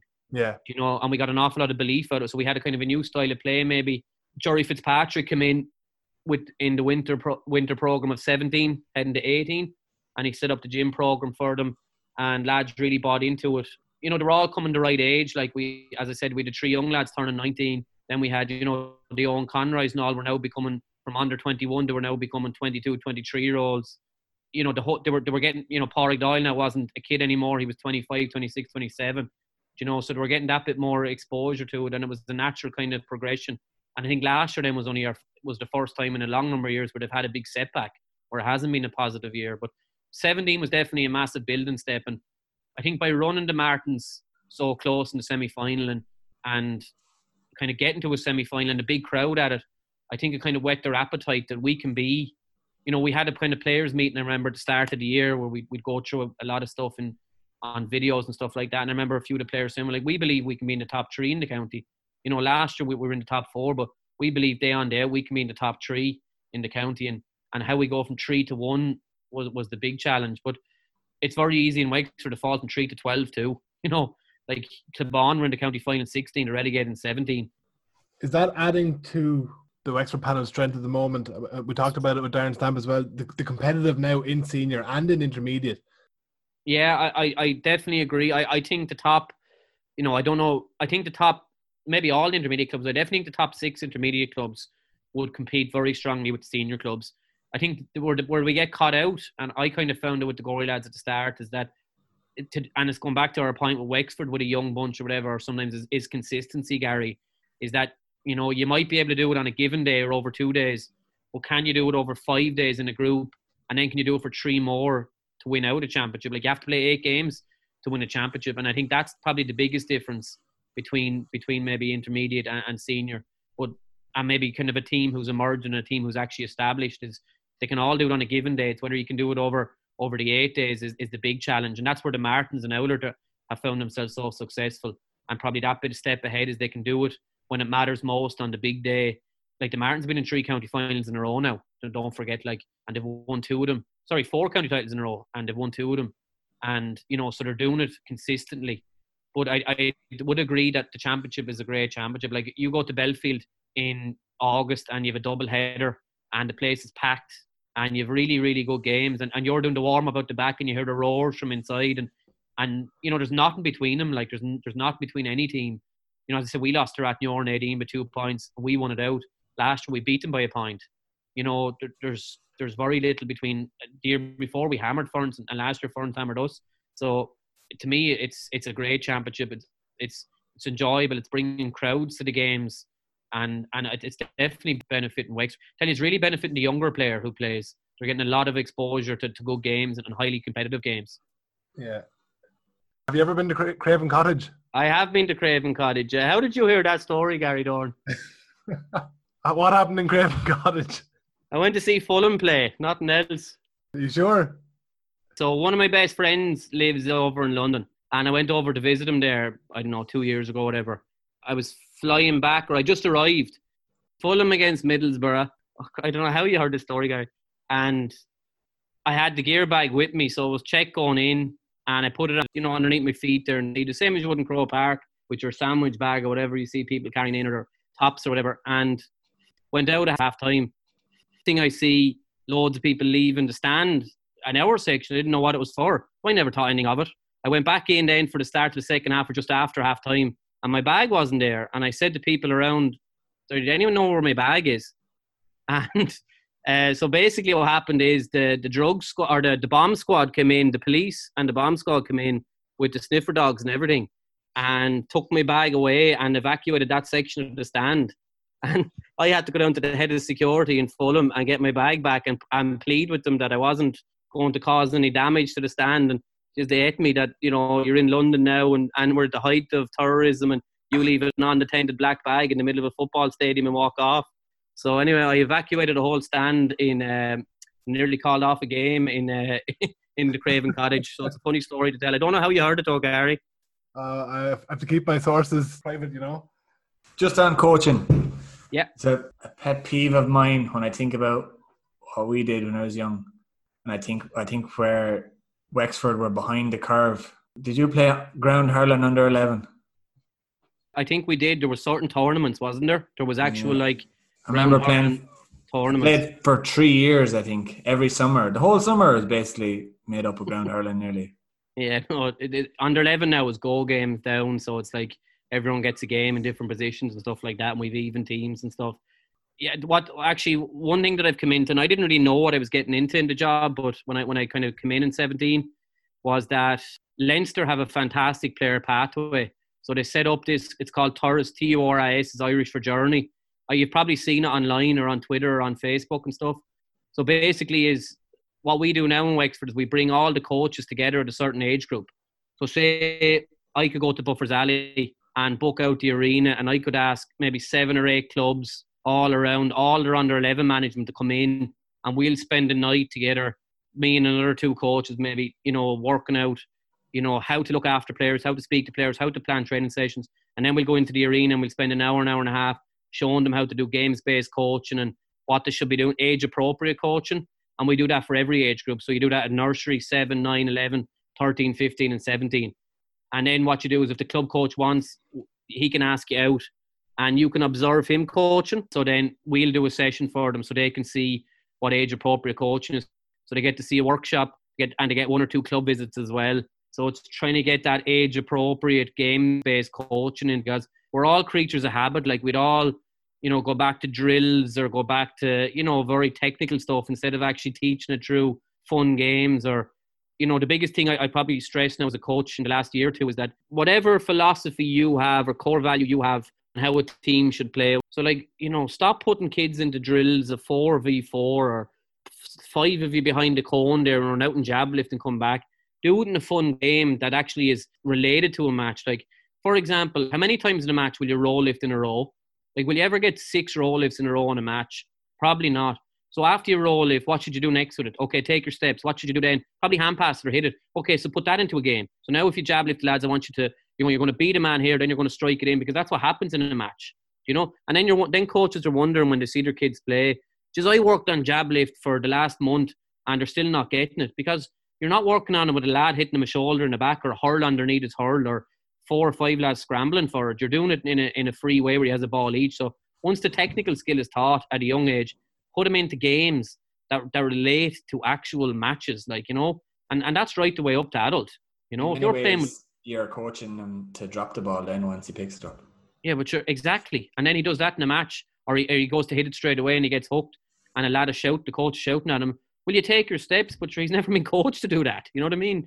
There has to be there, there has to be a follow on to it. So once the technical skill is kind of taught, bring it in then to, to games, like bring it into to loads of fun, different games, not matches, it doesn't have to be matches, but loads of different um, challenges that they can do. And that, that, that I hope, like, that's right the way up to adults, like, you know, that if you're playing two inside, that means you have to coach your inside forwards. You're always going to be outnumbered. So in training, they should be outnumbered in, in small-sided games, or they should be working on finding space and stuff like that. But I suppose as coaches, we don't do that enough. We we kind of, we coach... Like, how many times have you left a session and you don't really remember what you worked on? You just trained. Would that be fair enough to say? Yeah. Yeah. So, like, what are you working on tonight? What's the aim of tonight's training session? So, if it's all, like, small tackling, obviously you're teaching to tackle better. Why? Because when the back wins, you wanted to work them out, get into some sort of space, and then find somebody inside or, or use it or score distance. But sometimes we just coach. We just train and we don't coach. That's the way I'd word it. And, and like, you know, we're we're train, we're doing a training session, but we're not doing any coaching. And I think that has to that has to change across the board, and that's what we're trying to change across in underage in Wexford and, and at adult level. And it's something I strongly believe in. Whatever way you want your team to play, coach that way. Simple as that. When when that's the case, you don't stay with a team forever. And for example, you took over in two thousand seventeen with Gorey, and it took you a year of probably coaching them to play in a certain way. And then in two thousand eighteen, everything worked out well. But is, is that something like? Do you change everything to your style once you're in there, or is there leeway? Does it depend on the team you take over? Yeah, no, Gary, you're right. It depends on the team you take over. For example, the way I probably have the Gorey team set up wouldn't suit maybe a few other senior clubs in Wexford. Yeah, just, you know, the age profile of teams, the the kind of the athleticism of some teams. So it, you know, I suppose the way we coach and, and the way I kind of coach this group is very much based on the players we have in front of us. Where if I had a different team, you'd be coaching them kind of, like, there's no way I could train this Gorey team the same way as I could train the Ratneor team of ten and eleven. Yeah. Do you know what I mean? Like, like Paul Codd was an incredible hurler, one of the best club hurlers I've seen, but he wouldn't, he wouldn't suit the midfield that we have Gorey currently set up to do, but he'd have another role somewhere else along the way. So exactly. It's like, would Frank Flannery, for example, would he be able to train the Owler team now the way he was five years ago, maybe he would. I don't know. Or have him set up. You know, it, it depends on, on who you have in front of you at the given time and how you assess, how you can put them into the best place to to to to, uh, to set up, I suppose, isn't it? Yeah. So would it take you long then, once you start with the team, to understand how you want them to play, like what, what you're working with here? Uh, I think some of the basics stay the same. So like, like you, you kind of have certain traits that you will always drive in. So using the ball, you know, maybe some poke out things that you do, you know, some, some form of it will always stay. But you got to know the players. Like you, you gotta, you gotta know what they can do. Like, you know, do we have pace in this area, or are they slow in this area? Do we have a ball winner in the half forward line that's really good in the air that we can just hit puck outs long on, or do we have no one that can catch the ball? So now we need to work on a moving and trying to find space for puck outs. And, you know, it, it it's, yeah, it takes you a while to figure out the players at club level, I suppose.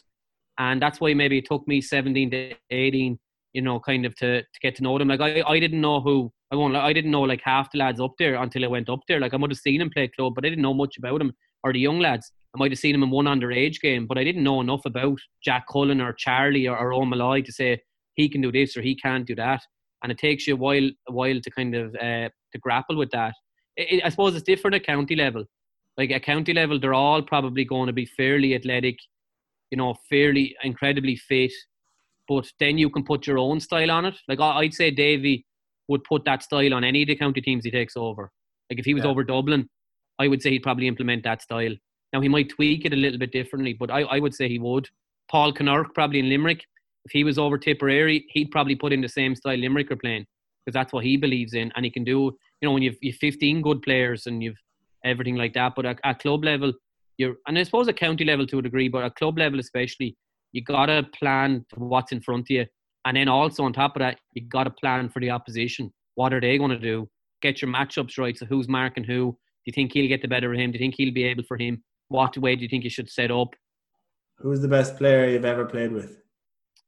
Oh, well, you'll have to ask me a different one, coached. I'll go with that. Well, unless, unless, like, unless unless I want to bring up a Clonard grade. Okay, you know, Kieran Ling under ten. Um, I'll give you three, right? I'll give you three. Is that fair enough? These are players you've coached. Yeah, and I'll give them in different places, okay? I thought David Kenny from Offaly was absolutely outstanding in U C D. Thought, you know, they used to play fullback, centre-back, he got injured. Him, Liam Rush was outstanding in U C D. Dotsy, there was a few then, but David Kenny was particularly outstanding for the year I had him in U C D. Dermot Connolly, in hurling terms, was exceptionally good. I mean, incredibly good in Vincent's. He was special. He could have been one of the, like, you know, a Conor Callan hurling type, just brilliant hurler. But I'd say I'd have to probably overall, especially with the Gorey connection, I'd have to give it to Conor MacDonald. I think, and had him at minor as well. I think Conor has the potential to be, you know, anything he wants, like, you know, and, and I think he gets a little bit hard done by at times, maybe media-wise and stuff, that, like, say last year he was the third highest scorer from playing the championship behind Callanan and Patrick Horgan, but no one ever mentions it, or it was never mentioned, you know. But I'd say Conor MacDonald, I'd, I'd probably give it to. Who is the toughest player you've ever planned to negate? Oh, geez, there's a good one. Joe Canning, L I T. With U C D, Fitzgibbon, Joe Canning. If you remember Joe Canning as a Fitzgibbon hurler, he was just, you know, unmarkable. He was two two eight, two ten every game. He was just he was just brilliant. So, Joe Canning. What, what did you try to do to stop him? We actually... Now, this is a funny story. Davey was over L I T, and it was my last year in U C D. And we actually played a sweeper against them, and they hadn't a clue what to do with it for ages. So, what we did is... We had David Kenny to man-mark Joe Canning, and we had David Langton from Clara and Kilkenny as centre-back, and he would just drop straight back in front of Canning, just not even, he wouldn't even worry about the centre-forward. We had one of the midfielders would go straight back centre-back, and we had our centre-forward would go midfield.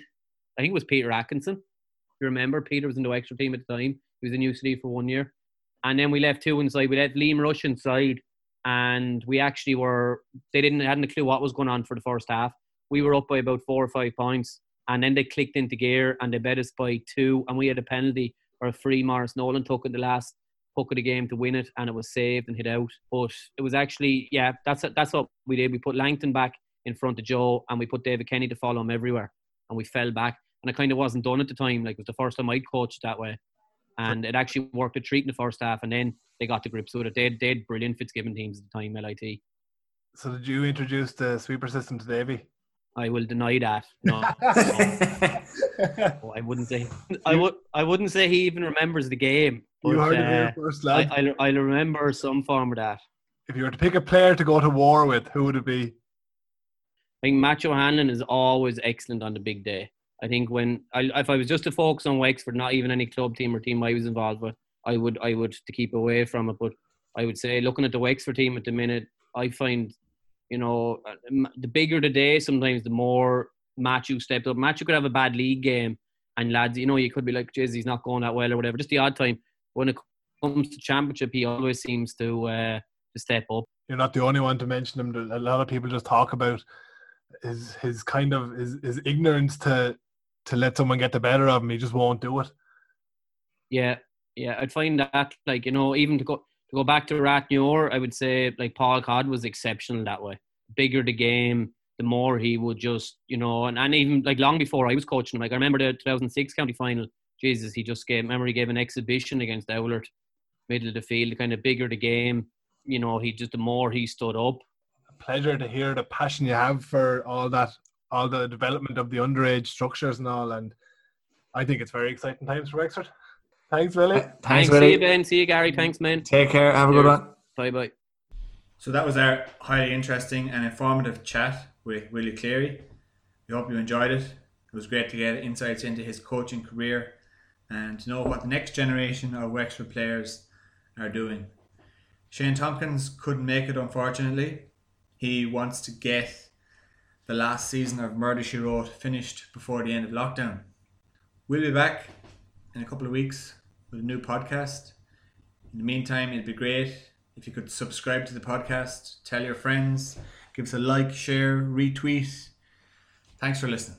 Most importantly, I'd like to thank you, the people of Wexford, who stuck with us.